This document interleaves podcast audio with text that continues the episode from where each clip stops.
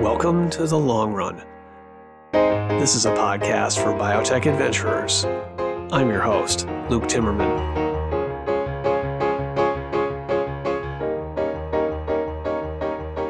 Today's guest is Julie Sunderland. She is a managing director at Biomatics Capital, a Seattle based venture firm that invests in what it calls data enabled healthcare. Before diving into that, as always, I want listeners to get to know the person making things happen and how she got here.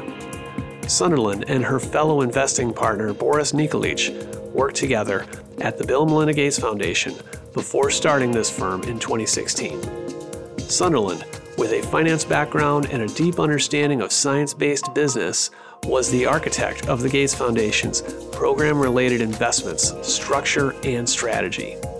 Nikolic, a scientist by training, was the personal science advisor for Bill Gates, and he handled some of Bill's investments in biology plays like Foundation Medicine, Editas Medicine, Nimbus Therapeutics, and Schrodinger, which were all extracurriculars, you could say, that ventured beyond the global health philanthropic mission of the foundation. Biomatics raised an initial fund of $200 million in 2016 and put it to work in an eclectic batch of therapeutics, diagnostic, and digital health or tool plays. The portfolio includes Denali Therapeutics, Grail, Twist Bioscience, and Verana Health, among others. Last week, Biomatics announced it had closed on a second fund, this one with 300 million to keep doing what it does. Sunderland, you will hear, is a very down to earth person. She's raw and real. She grew up in a home in Nova Scotia, I learned, that lacked electricity until she was 12. Now she interacts with some of the smartest entrepreneurs and investors in the world of biotech on a daily basis. It's quite a life journey.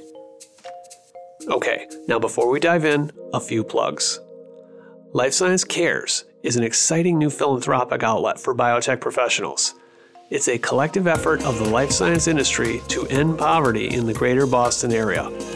Now working with more than 150 companies, Life Science Cares harnesses the industry's human and financial resources to support service organizations doing the very best work in the areas of basic human survival, education, and economic sustainability.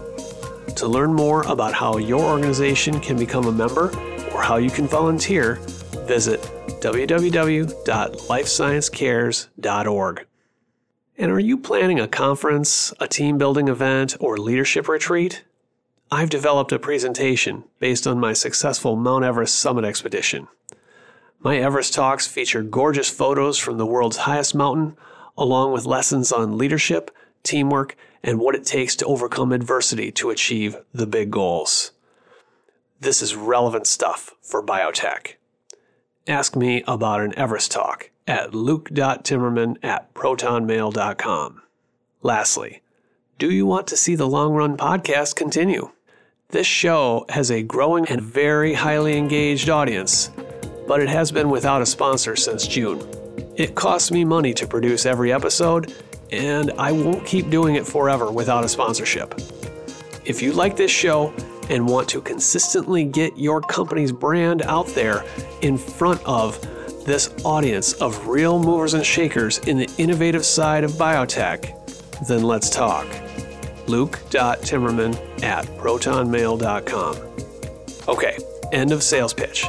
Please sit back, relax, and enjoy listening to Julie Sunderland on the long run.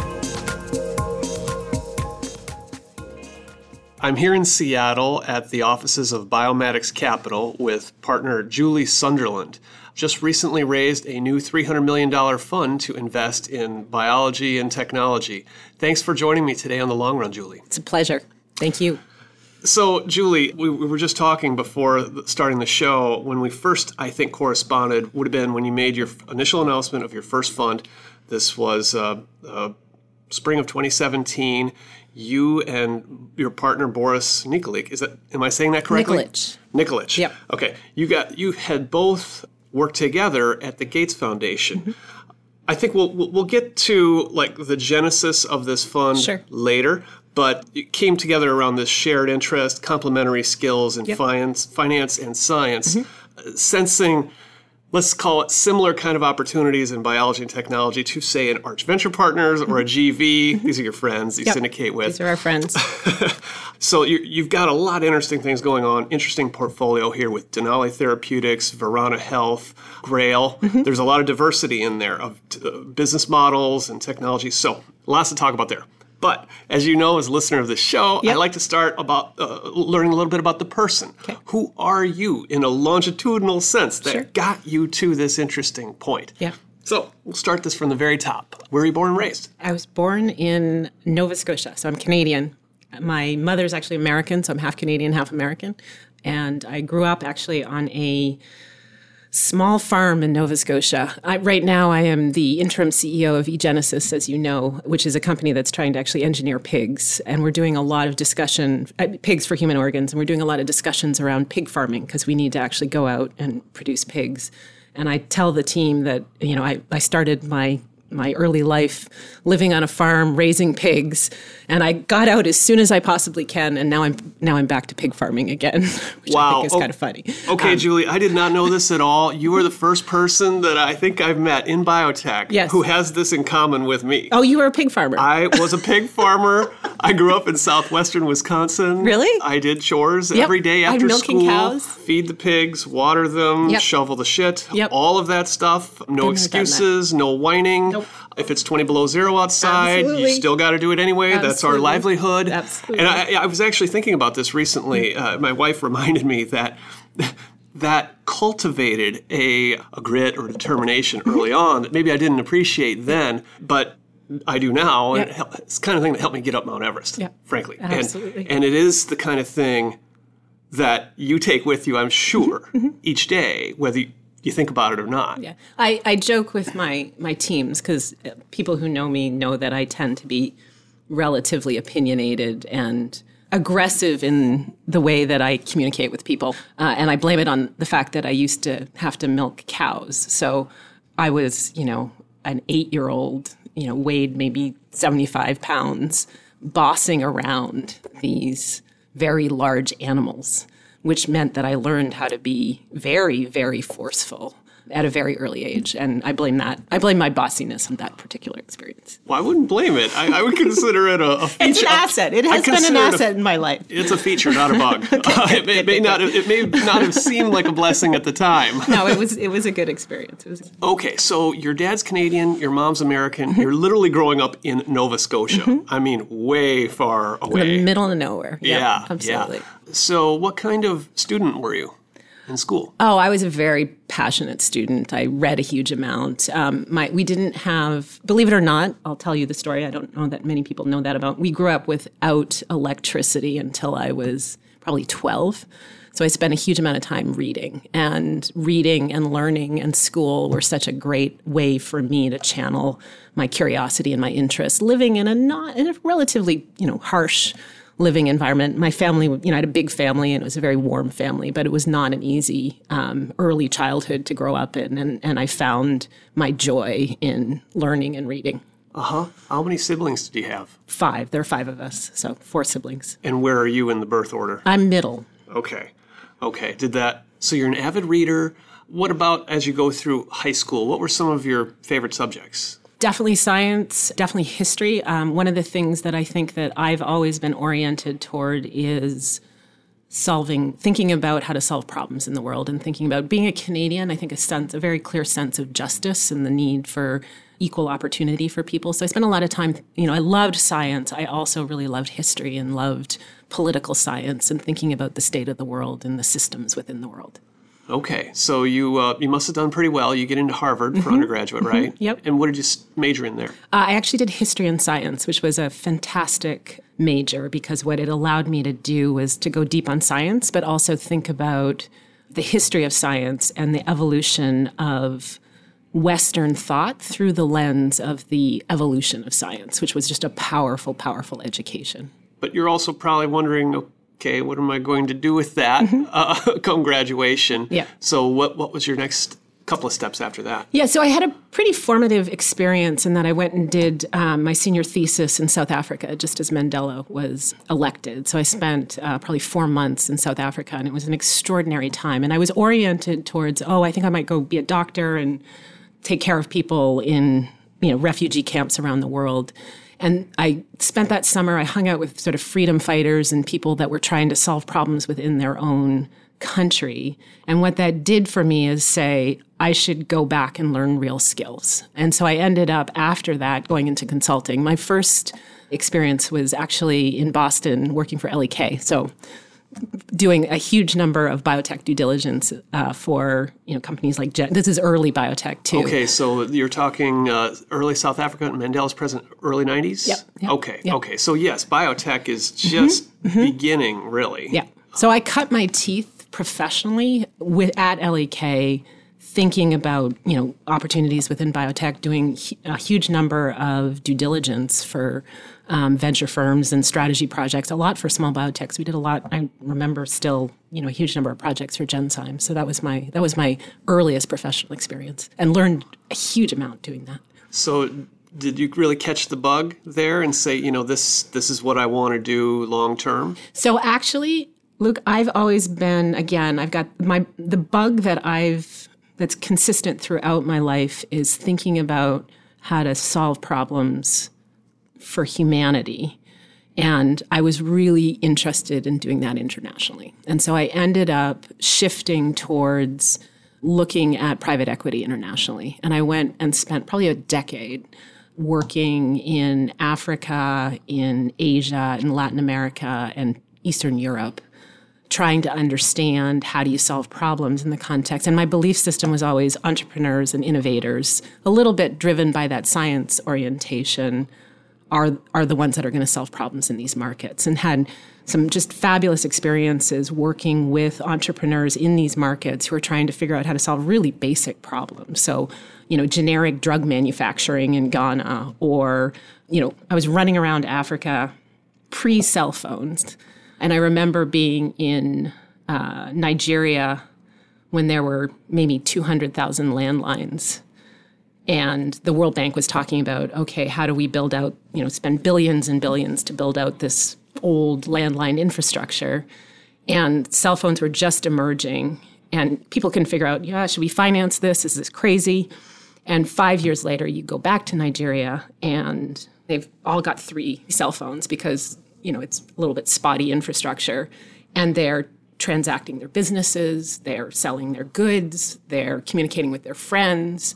And the other interesting thing was the degree to which, you know, it was a it's a it's a technology, but it got adapted into the context. So even even though, you know, there are a lot of poor people, they could they built out distribution mechanisms such that the poor people could also afford cell phones. And that was such a powerful lesson to me because what it demonstrated was the leapfrog of technology and how technology could solve problems. And you know, I, I, I at a certain point thought I should, and I'd done some work and projects for the World Bank and the International Finance Corporation.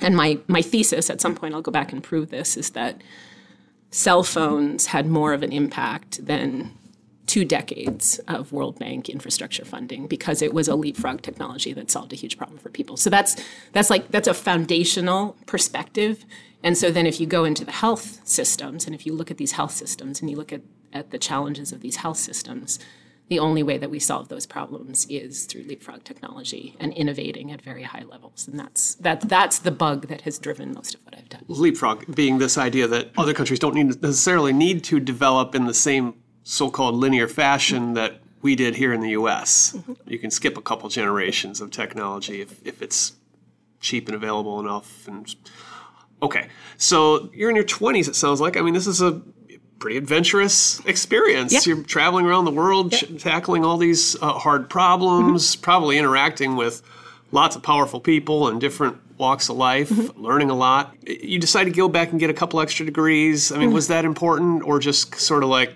a way station? You know, to be honest, the I'd probably say something. And so my MBA from I got an MBA from Wharton.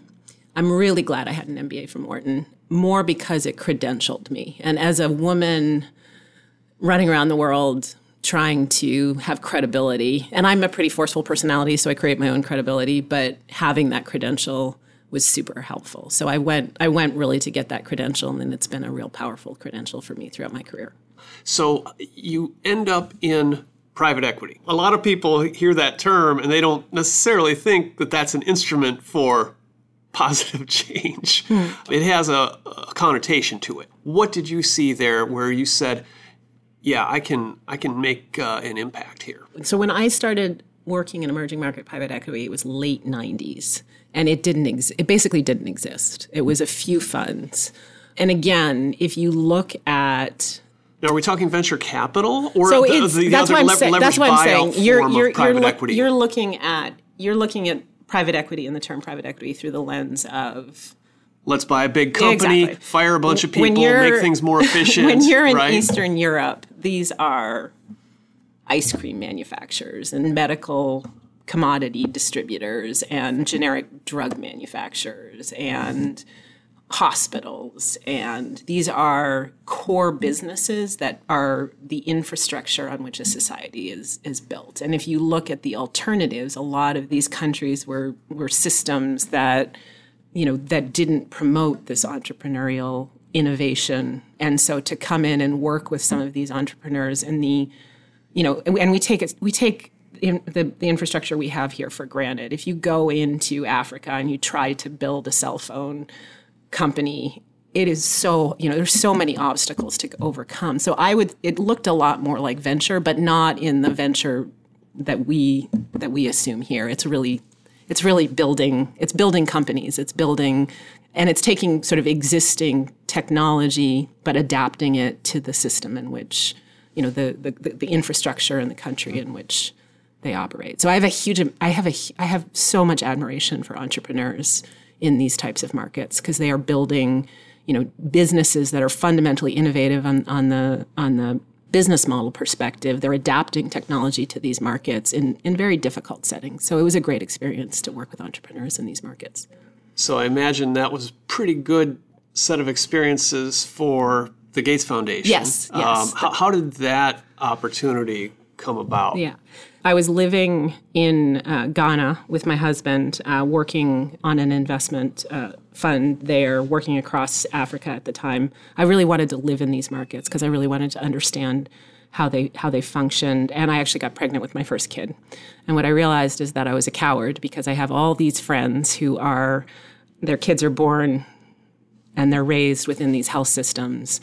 And I was totally fine with it. I was very accepting of the romanticism of potentially dying of malaria in one of these countries. But when it came to my kids, I was not going to do that. Uh, and so I, d- I decided to move back to the US at that point. This and, is when you were pregnant? Yes.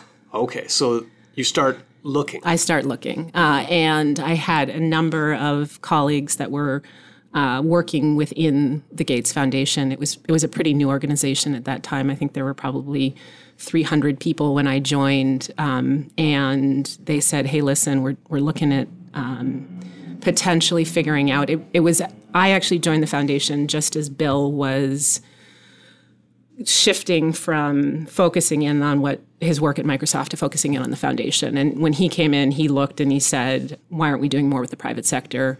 Alex Friedman, who was the CFO of the t- at the time, uh, hired me uh, and Alex had a conversation with Bill. Why don't we invest in companies? Why don't we actually partner very closely with these companies? They're the engine of innovation. They're the you know the organizations that are going to solve problems, which is very consistent with sort of my philosophy. Uh, and so Alex brought me in to to set up that to see whether we could do it, which was which was a lot of fun. And I took a lot of the experience that I had in these these markets of um, trying to balance risk reward, trying to think about how do we support great companies and great entrepreneurs to solve some of the problems that the that the foundation was was thinking about solving. December of 2008. Okay, okay. So uh, Gates Foundation at this time, it's, it's the world's largest mm-hmm. philanthropy. It's yeah. already got well articulated strategy on global health, education, but it primarily gave grants mm-hmm. like most foundations in the world. Yep. They find uh, if you're an interesting academic somewhere with a bright idea, you can apply for grants. They also had this Grand Challenges program, which I don't know if that was existing hmm. before you got here. So uh, people who really got far out ideas yep. that, that aren't quite ready for the more conservative federal review grant review system. Yeah. Um, that's one place where philanthropy can play and, and make an impact. But you're saying that you know Bill, with his private sector experience, is looking at this and saying maybe there's a way to have even bigger impact or more influence, maybe by investing directly in for-profit biotech companies. That's right. But that's uh, that's a little tricky, mm-hmm. right? As a a foundation, mm-hmm. a nonprofit, Yep. that's it's not your mission to make money mm-hmm. at, at the Gates Foundation. So how did you think about balancing the various interests at play? When we went out and figured out how to do this, and we weren't sure we could. We weren't sure that within the constraints of a foundation that we could figure out a way to do it efficiently. We weren't sure whether there'd be interest from the biotech community in, in partnering with us in this way. And so we spent a lot of time at the outset trying to figure out how to align incentives. That was the big I, the big thought here. The big thought here, well, two thoughts. One of which is there's so much energy and there's so much entrepreneurial problem solving capability within these companies. So it's sort of a no-brainer to go out and figure out how to how to tap into that. And so then if you believe that, then how do you create the right incentive structures such that the foundation with its more strategic objectives to solve a particular problem could get aligned with the financial objectives of investors could get aligned with the you know the overall mission of these companies. And so that's what we spent a lot of time doing was how do we how do we do that? How do we create that right set of alignment? It was a fantastic experience because we did figure that out and worked with just again some just fantastic companies. You know one of the things i really loved was the degree to which the biotech industry was so supportive of us trying to do this and the amount of support that we got from some of the leading life science vcs to yeah we'll figure this out. We'll figure and and you know when you figure it out it's you can figure it out in concept, but you got to get down to like structuring the side letters and the agreements and the financial structures and the willingness of these these partners, both at both companies as well as the investors, to actually go with us on that journey and be patient with an organization that's sometimes a little challenging to work with and figure that out was actually uh, a real positive force. And I think that that you know as we moved into biomatics you know, understanding the degree to which the the biotech community in general is such a mission oriented. You know, we have to deliver returns and we will deliver returns, but the motivation of most of the people that that we work with was very much how are we going to solve problems in the world and can we figure out a way that the power of innovation within the biotech industry is you know definitely got to deliver returns for ventures and you know make make a lot of money for for the people when they when they deliver great outcomes for patients. But it's also you know within underserved populations we want to figure out how to get you know get treatments to these people sooner and tap into that potential. So um, I, I love that. I love that about biotech that it's not just about making money. It's also about really solving problems in the world. So you saw lots of uh, different little companies Mm-hmm. come along, and of course they would like money from the Gates Foundation. That's that's a nice little um, good housekeeping stamp of approval Mm-hmm. uh, on there because they're smart people. They're going to check the, the science Yeah. and make sure that it's reproduced and all that kind of thing. Yeah. And you're probably getting a lot of these companies who, you know, maybe they've got some platform that's based on hardcore immunology, Mm-hmm. and that could be applied toward cancer, typically seen as a first world problem, actually increasingly becoming a developed world Absolutely. issue too, but also can be used for new vaccines perhaps. So it is this is where you were trying to find is there a way for, you know, company X to do both? And there is a way for Company X to do both. Um, I think there has to be, again, it's, it's all in the alignment. So, you know, the, the very basics of the structure that we developed were we we wanted to we wanted to invest in these companies, and the reason we wanted to invest in these companies was again to, for it to be a partnership. It's not just a it's not we're just giving you money to do a project. We want to be part of the success of building this technology. And then what we would do is we would actually say, okay, some of the work that we're asking you to do is part of what you would do to build your company as a platform technology. You know, whether it's going to be applied to cancer, whether it's going to be applied to infectious disease. And some of it's not. And let's be really honest about what of what of the what of what we're asking you to do is value creating. And what we're asking you to do is something that will not necessarily make you lots of money. And you can't ask a company to do that. And so we we developed you know financial structures to map against that. So we would do equity when we we knew that what we were partnering with was around was value creating and we would do grants when we were asking you to take that platform technology and specifically apply it to you know malaria or TB or or some of these other diseases that that didn't have a large commercial market. So you're creating the structures for how to do this. Mm-hmm. Recruiting a team mm-hmm. to help you execute on this, yep. reviewing lots of proposals from companies that all want money. This is a pretty uh, pretty busy job. Yeah, I, am I'm, I'm pretty sure of it. and then you get to meet this guy Boris, yep. who is uh, he's a, a, scientist by training, a Harvard guy. He's he's helping out Bill at his separate thing from the foundation. Yep. It's his his personal investment vehicle, yep. BGC three. Yep. How did you two work together and get to know each other? Boris was Bill's chief science and technology advisor. And Boris crossed a lot of the different activities that Bill was doing. So Boris worked within the foundation. He also worked on other things, some of Bill's direct investment activities as well as you know Microsoft, Microsoft Research. And so when I came into the foundation to set up this investment program, so it was it was partly biotech and global health, but it was across all the foundation's different areas. One of the really important things within a very science technology heavy field is that you need to have great scientists to partner with. You need to have people that really deeply understand the science. So I'm not a scientist by training, I have a finance background, but you know, one of the things that I know is that you don't go out and you don't make investments, especially in biotech, unless you deeply understand the science. And I had access, you know, whether it was a, a biotech investment or whether it was an ag tech investment, I had access to great scientists within the foundation to go out and do some of that uh, deep vetting.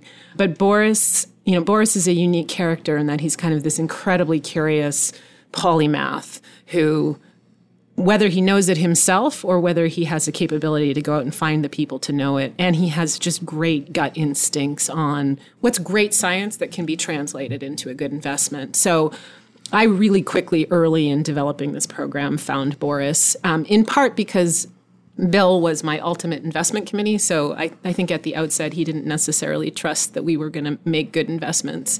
And so he wanted to review every investment.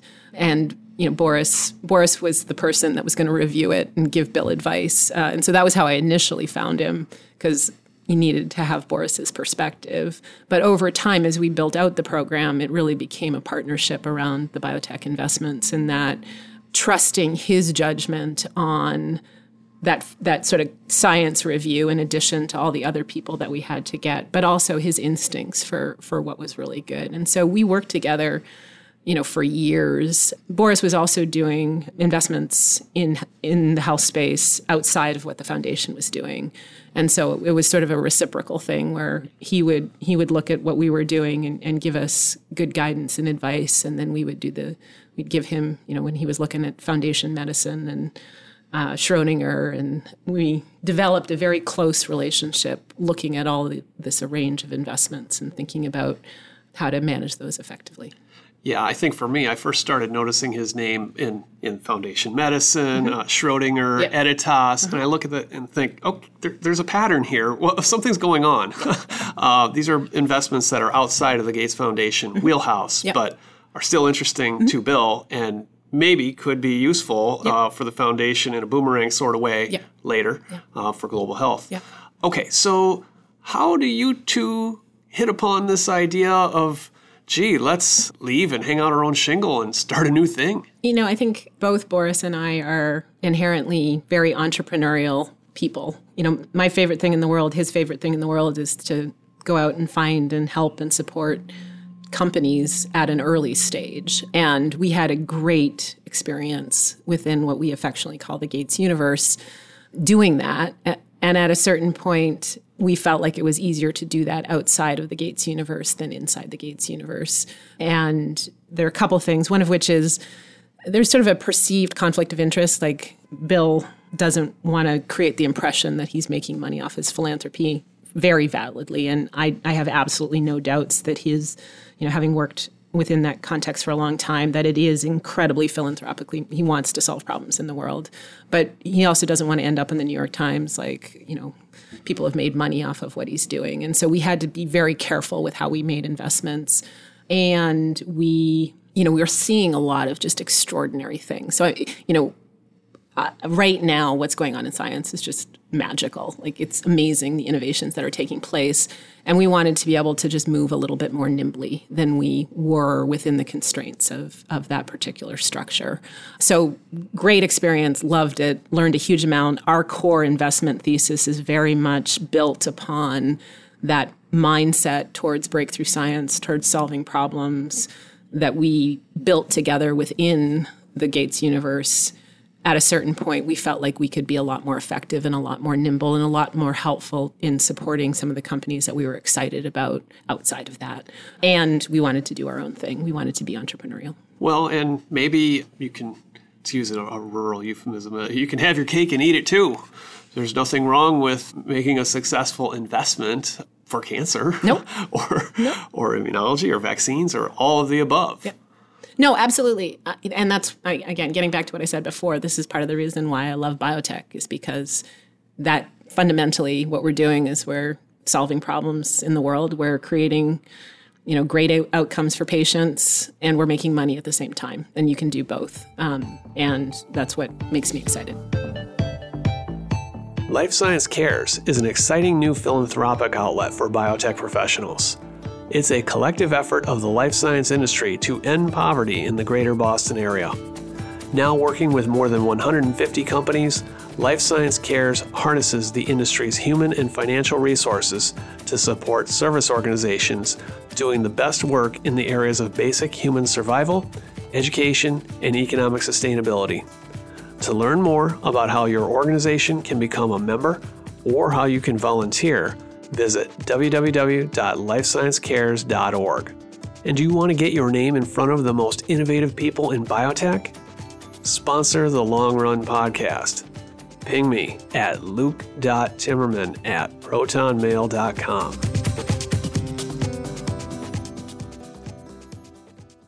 to actually do this, though, you got to take the plunge. You're you, as an entrepreneur, you take the risk. Yep. Uh, you got to go out there and hustle to find the LPs to, who who believe in you and Boris yep. and your thesis, both of you together. What what was your pitch like? I mean, that you're addressing something that maybe is is under invested at this point, or or no, just.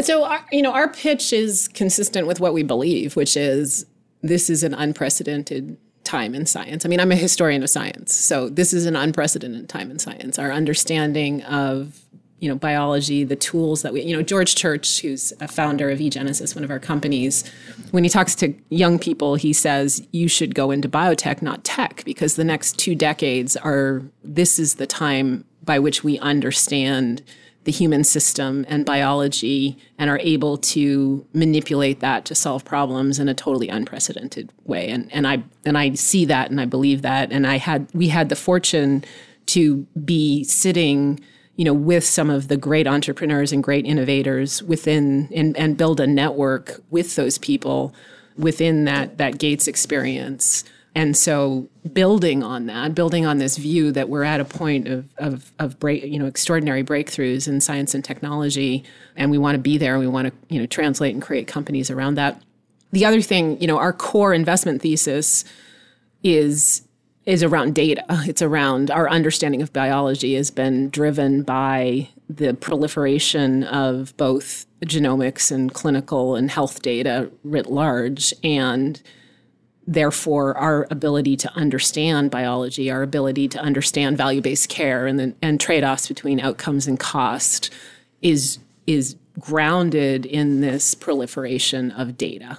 And so if you look at the things that we invest in that's the consistent theme. The consistent theme is we understand this biology because we've got such a deeper understanding of the genetic basis of this disease the patient populations, our ability to go out and, and you know treat patients in a new way because we have such a deeper. I mean, I think about your body is a genetic code. It's data.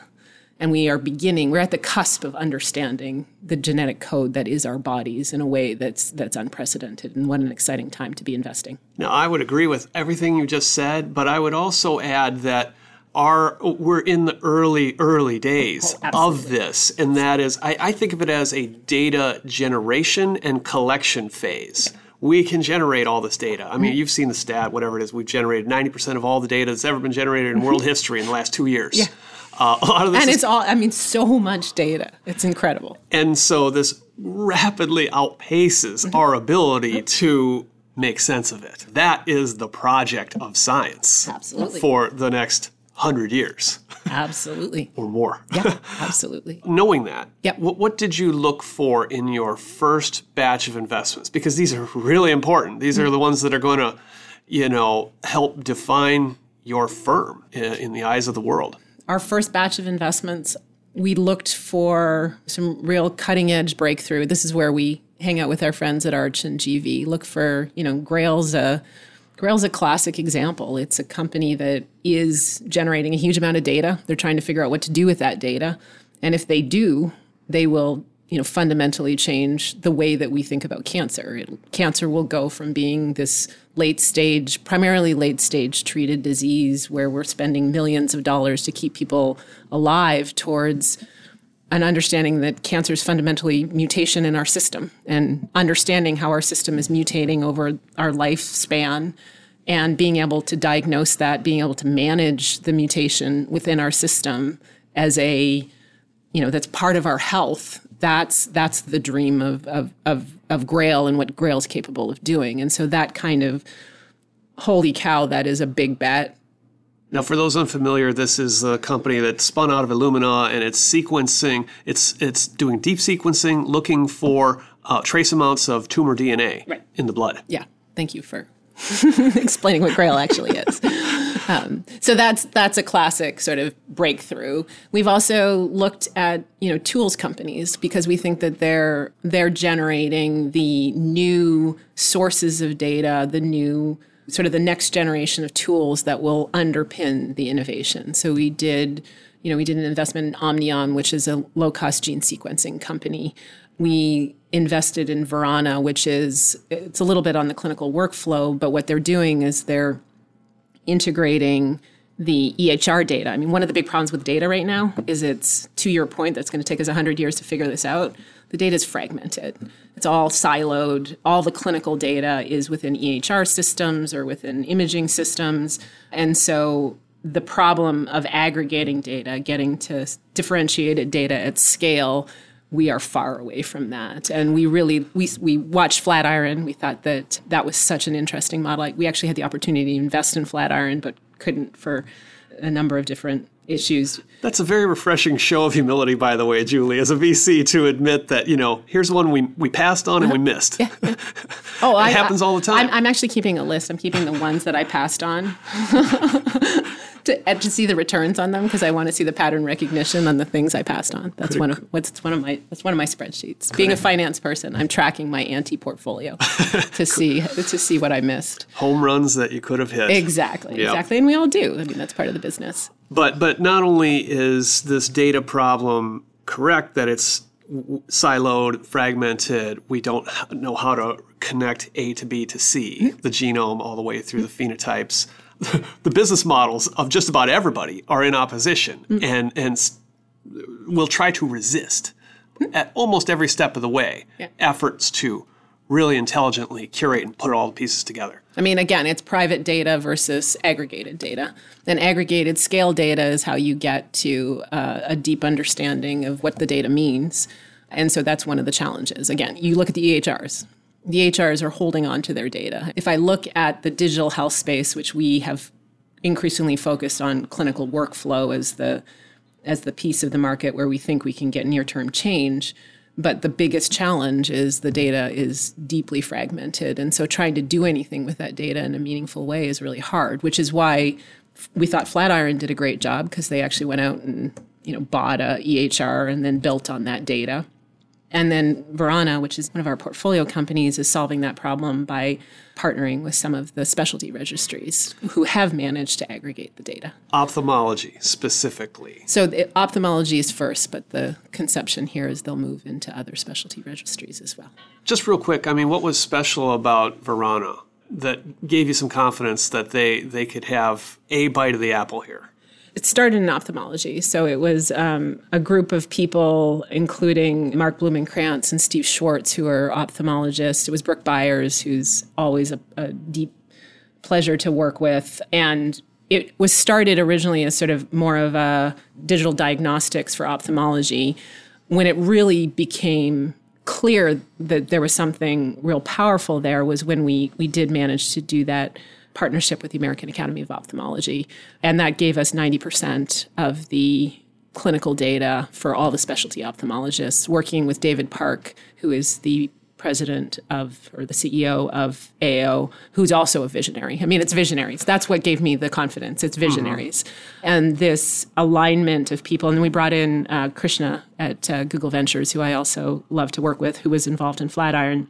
Krishna Yeshwant, a, Krishna future, a future guest on this show. Yeah, good. Krishna, Krishna is fantastic. And actually, you know, I brought my my my Gates alignment because it's a not you know AO is a nonprofit. I brought a lot of that experience to bear on figuring out how to do that and align between the providers and the and the association with you know customers for this data, which are pharma companies. And we basically said, okay, how can we take this data source, which is solving the problem of EHR fragmentation, this you know this incredible resources which is 90% of the clinical data within ophthalmology something like 50 million patient records that's right, that's all right. put together reasonably aligned structured yeah. talks to each other mm-hmm. and just needs like some smart software people to that's go right. in there and, and crunch it and, and by the and way derive that, meaning from that it. was david parke who had that vision to do that like again visionary and i love working with visionaries like like David. And then we said, okay, we need to, you know, how do we take that data source and how do we create support tools for the for the ophthalmologists to help them do their help them treat patients better? How do we mine this data to help them one meet all the regulatory the new regulatory reporting on their quality measures that's like step one but the vision here is we're going to create deci- decision support tools we're going to create tools for the providers to help them treat their patients better. Okay, so hopefully there's something in it for them, and it's not yeah, just like oh, a, big, no, a, big give a, big giveaway no, to you know no, Brooke Byers' venture capital back company. It has to be. It has to be. I mean, again, this is where you can do good and you you can make money. You have you know this is a precious resource, this integrated data, and we're going to help providers do their do their work better. We're going to help do scientific research for the American Academy of Ophthalmology. And then we're also going to mine that data for insights for pharma. We're going to mine that data to go help recruit patients for clinical trials. You know, we're going to do a whole bunch of really great things for the for the pharma industry. That's a that's a platform, that's a data platform on which we can develop better therapeutics and do better clinical trials. Now, you got a few different things going on here in your portfolio with these digital health companies and therapeutics. I think you raised something like was it 200 million in your first fund? That's right. So that is a pretty good size for a new fund. Mm-hmm. Like I think if you look at like Third Rock Ventures or Arch Ventures, they probably were even smaller than that when they first started you know, way back when. Mm-hmm. But it's a good size yeah. for putting a meaningful amount of work at a small company, but not too much money, not funny money yeah. that that you know will go to waste. Yeah. Companies don't need they they need focus and discipline at this stage of gestation. N- now you've raised more. 300 million. Mm-hmm. Is there something special about that number? Like, is there a Goldilocks effect here? No, and I and I think we we are very conscious of wanting to resist. You know, what happens with firms is you just get bigger and bigger and bigger, and, and we don't want to do that. The reason we went for a three hundred million dollar fund was very much based on the dynamics of the market right now, which is there's a move towards larger Series A's. And I think again, being disciplined about those Series A's is really important, but that's just the ra- reality of which we're operating in. And so wanting to put, you know, a good meaningful amount of money to work in those Series A's and have reserves to support our companies through multiple rounds in uh, assuming that you know everything's not going to be able to IPO on pre IND, which I'm making this as a finance professional. I don't believe our markets are going to always be yeah, completely open to IPO, and so we want to make sure that we support our companies very effectively through the through the inevitable ups and downs of the market. If one of your uh, key assumptions was that the market would remain open forever for preclinical therapeutics companies, I would I would be concerned for you, Julie. no, no, I'm a I, I, Boris and I are good good balance. I'm the finance skeptic. He's the he's the enthusiast. So you get some more money to work. I mean, you've got you know a few IPOs in here. Denali Therapeutics went public. It's got a decent valuation. Uh, just recently, Twist Bioscience, the DNA synthesis company. So there's you know different financial model than therapeutics. Yep. I mean that generates real revenue. Yep. Lots of customers. It's nice when you have real revenue. What what a concept, right? a nice way to balance your portfolio out. We got some digital health that's a little less capital intensive. So you plan to keep this basic thesis intact here for Fund Two? Yep. Yeah, I think that our idea with Fund Two is, you know, I think when if you talk to us, which you did, Luke, when we did Fund One, it was sort of fifty percent digital health, fifty percent therapeutics and diagnostics. I think we've gotten more nuanced in terms of that core. You know, data is going to change healthcare, and through the experience of looking for investments in Fund One. I think we see three areas right now which we think we can get good near term returns those sort of breakthrough therapeutics and diagnostics. And, you know, we're pretty active in the gene editing space. You know, obviously what's going on in sort of cell and gene therapies is really exciting. I still think that's really nascent, but but very exciting. And then we did a couple of investments in in neuro. We just brought in Mike Poole, who we both Boris and I worked with at the foundation, who's an old drug development hand in neuro who has the appropriate level of skepticism about how hard it is to actually do something effective within neuro, but also the optimism of, wow, we're at a great point in science and we think it's a turning point. So, one of our hypotheses here is that in the way that we've seen the link between the genetic basis of, of cancer and all of the, the great innovation that's taken place over the last couple decades in cancer we're going to be able to do something similar within within neuro. It's much more complicated because we have the genetic basis of disease for neuro is is much more complicated. You know, you don't have those as direct or as clear a connection between the the genetic mutations and the disease, but there is a genetic basis. Combining it with an understanding of neural circuitry, combining it with an understanding of patient populations. You know, we are investors in Blackthorn, and if you look at neurobehavioral psychiatric disorders. Right now i feel like we're where we were with cancer you know 20 years ago which is breast cancer. And it's not breast cancer now. It's a bunch of different mutational characteristics. When we say schizophrenia there's a bunch of different characteristics underneath that which which could be treated in a much better way. So driving towards much more nuanced view of these diseases around patient populations around biomarkers in a very you know not just you know integrating multiple different of data sources to understand how to understand these diseases. You said near-term returns in there, but also, I mean, that this is still pretty early in this in terms of the science. Is this something you worry about? Like, you know, being too early in venture yeah. capital, it's that fine art. You don't oh, want to be too early. Yeah. You don't want to be too late either. Yeah. Uh, one of my favorite quotes is I think it's F. Scott Fitzgerald, which is the mark of genius, which I'm not positing that is to be able to manage contradictory things in your mind at the same time to hold hold two contradictory thoughts in your mind at the same time. And i feel like that's what you know that's one of the one of the things you have to do with venture which is you have to be you have to be bold about science. Otherwise you will just get terrified at the risk. But you also have to be skeptical and you know think really clearly about the risks that you're taking and look at them really hard and say okay is that do i understand that and can i mitigate that and is it too early? So it's this combination of boldness and skepticism and holding those two you know it's the combination of the finance professional with the scientist. It's about holding a bunch of different thoughts in your mind at the same time and then navigating your way through it. So you know if you look at neuro we're not we're not going to go out and do all every single neuro company we're going to go look at the places where we think that the biology is proven. We think that the team has the ability to navigate the complexity. We think that there's a unique ability to to use these multiple different complex data sources to do discovery or development in a more effective way. Now, people are also the, the other main X factor here. You're bringing in a couple um, new people, yep. expanding your team with venture partners. Mike Poole, who you mentioned, and then Eric Anderson in mm-hmm. Boston. He's a prolific uh, serial entrepreneur yep. and, and, investor. Yep. How will that you know, change the the sparks around here, the diversity of thought around the table? It always changes it. Boris and I are talking the phone 18 times a day and are totally, we're not simpatico at all. We have very different perspectives. And so bringing those perspectives together, and we, but we trust each other. And that's part of what makes this particular partnership work really well. And when you add people to that, you know, I've been on the other side of, because we did some investments and funds within within Gates. And, you know, when you invest in a fund, you're investing in the decision making capability of the partners. That's what you buy. And both Boris and I feel really comfortable. We've worked together for a decade. We have a very complementary perspective. We bring very different perspectives to any of the decision making. And that's what's part of what makes has made our first fund work.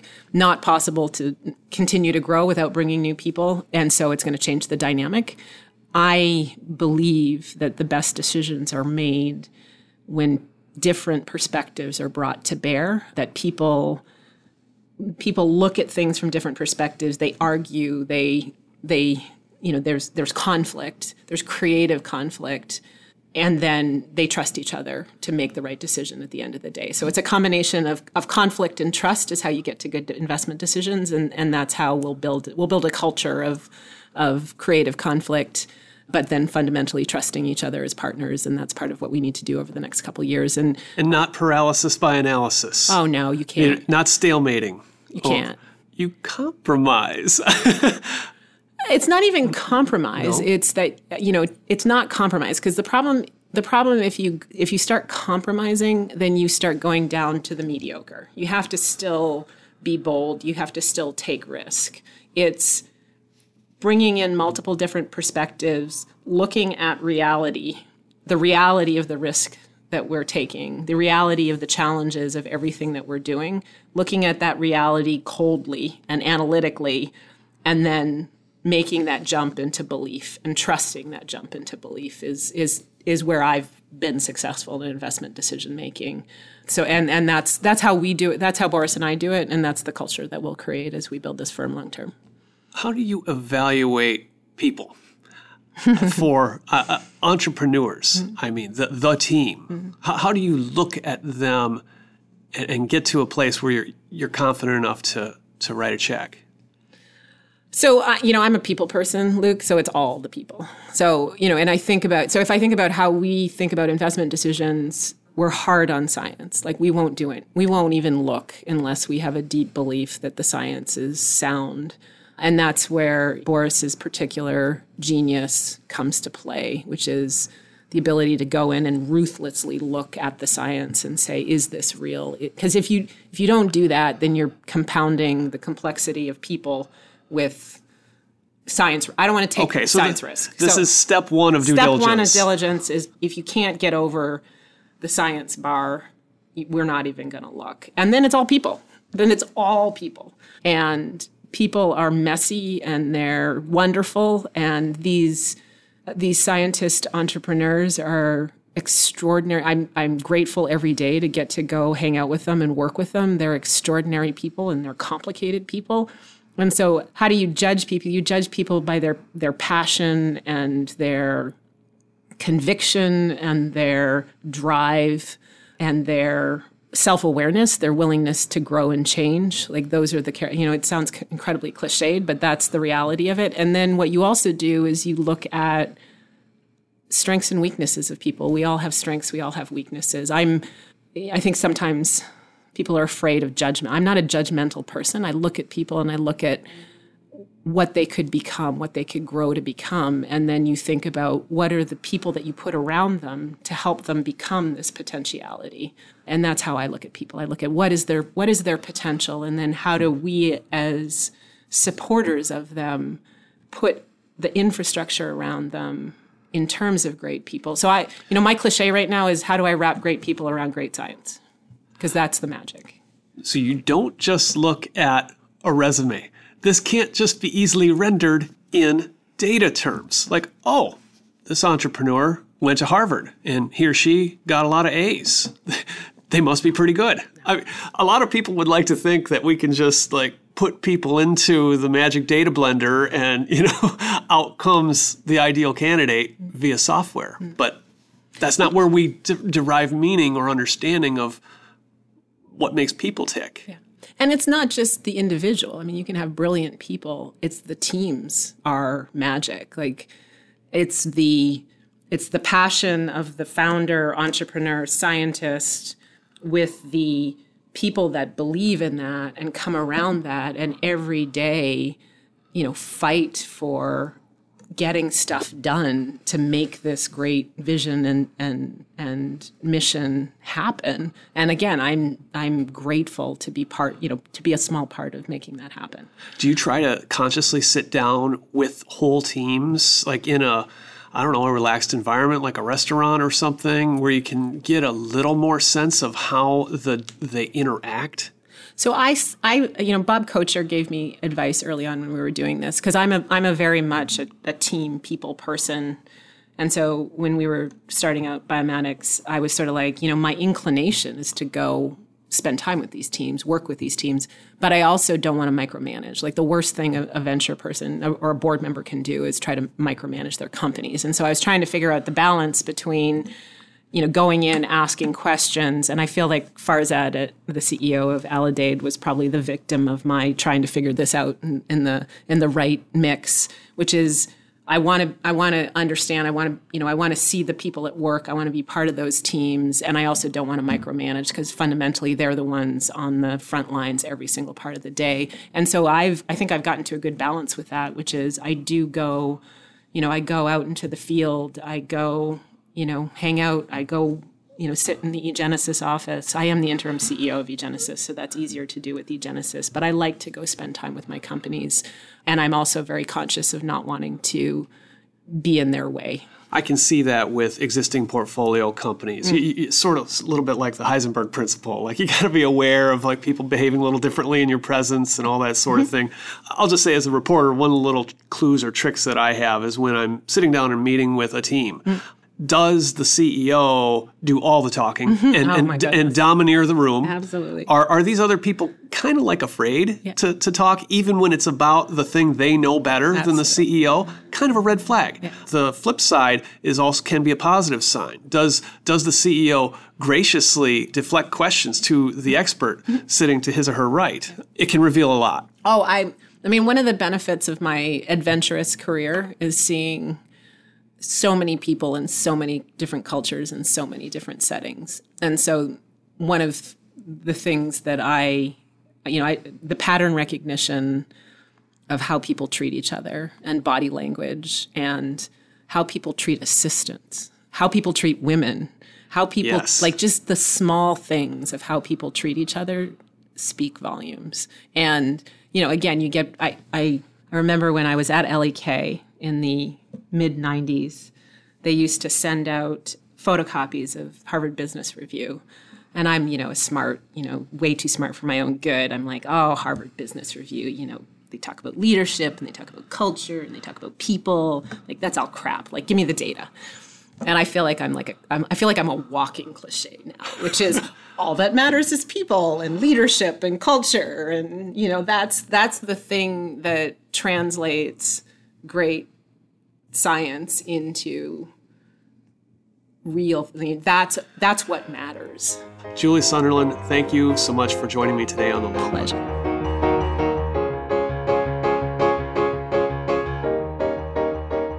Thanks for listening to the long run a production of timmerman report.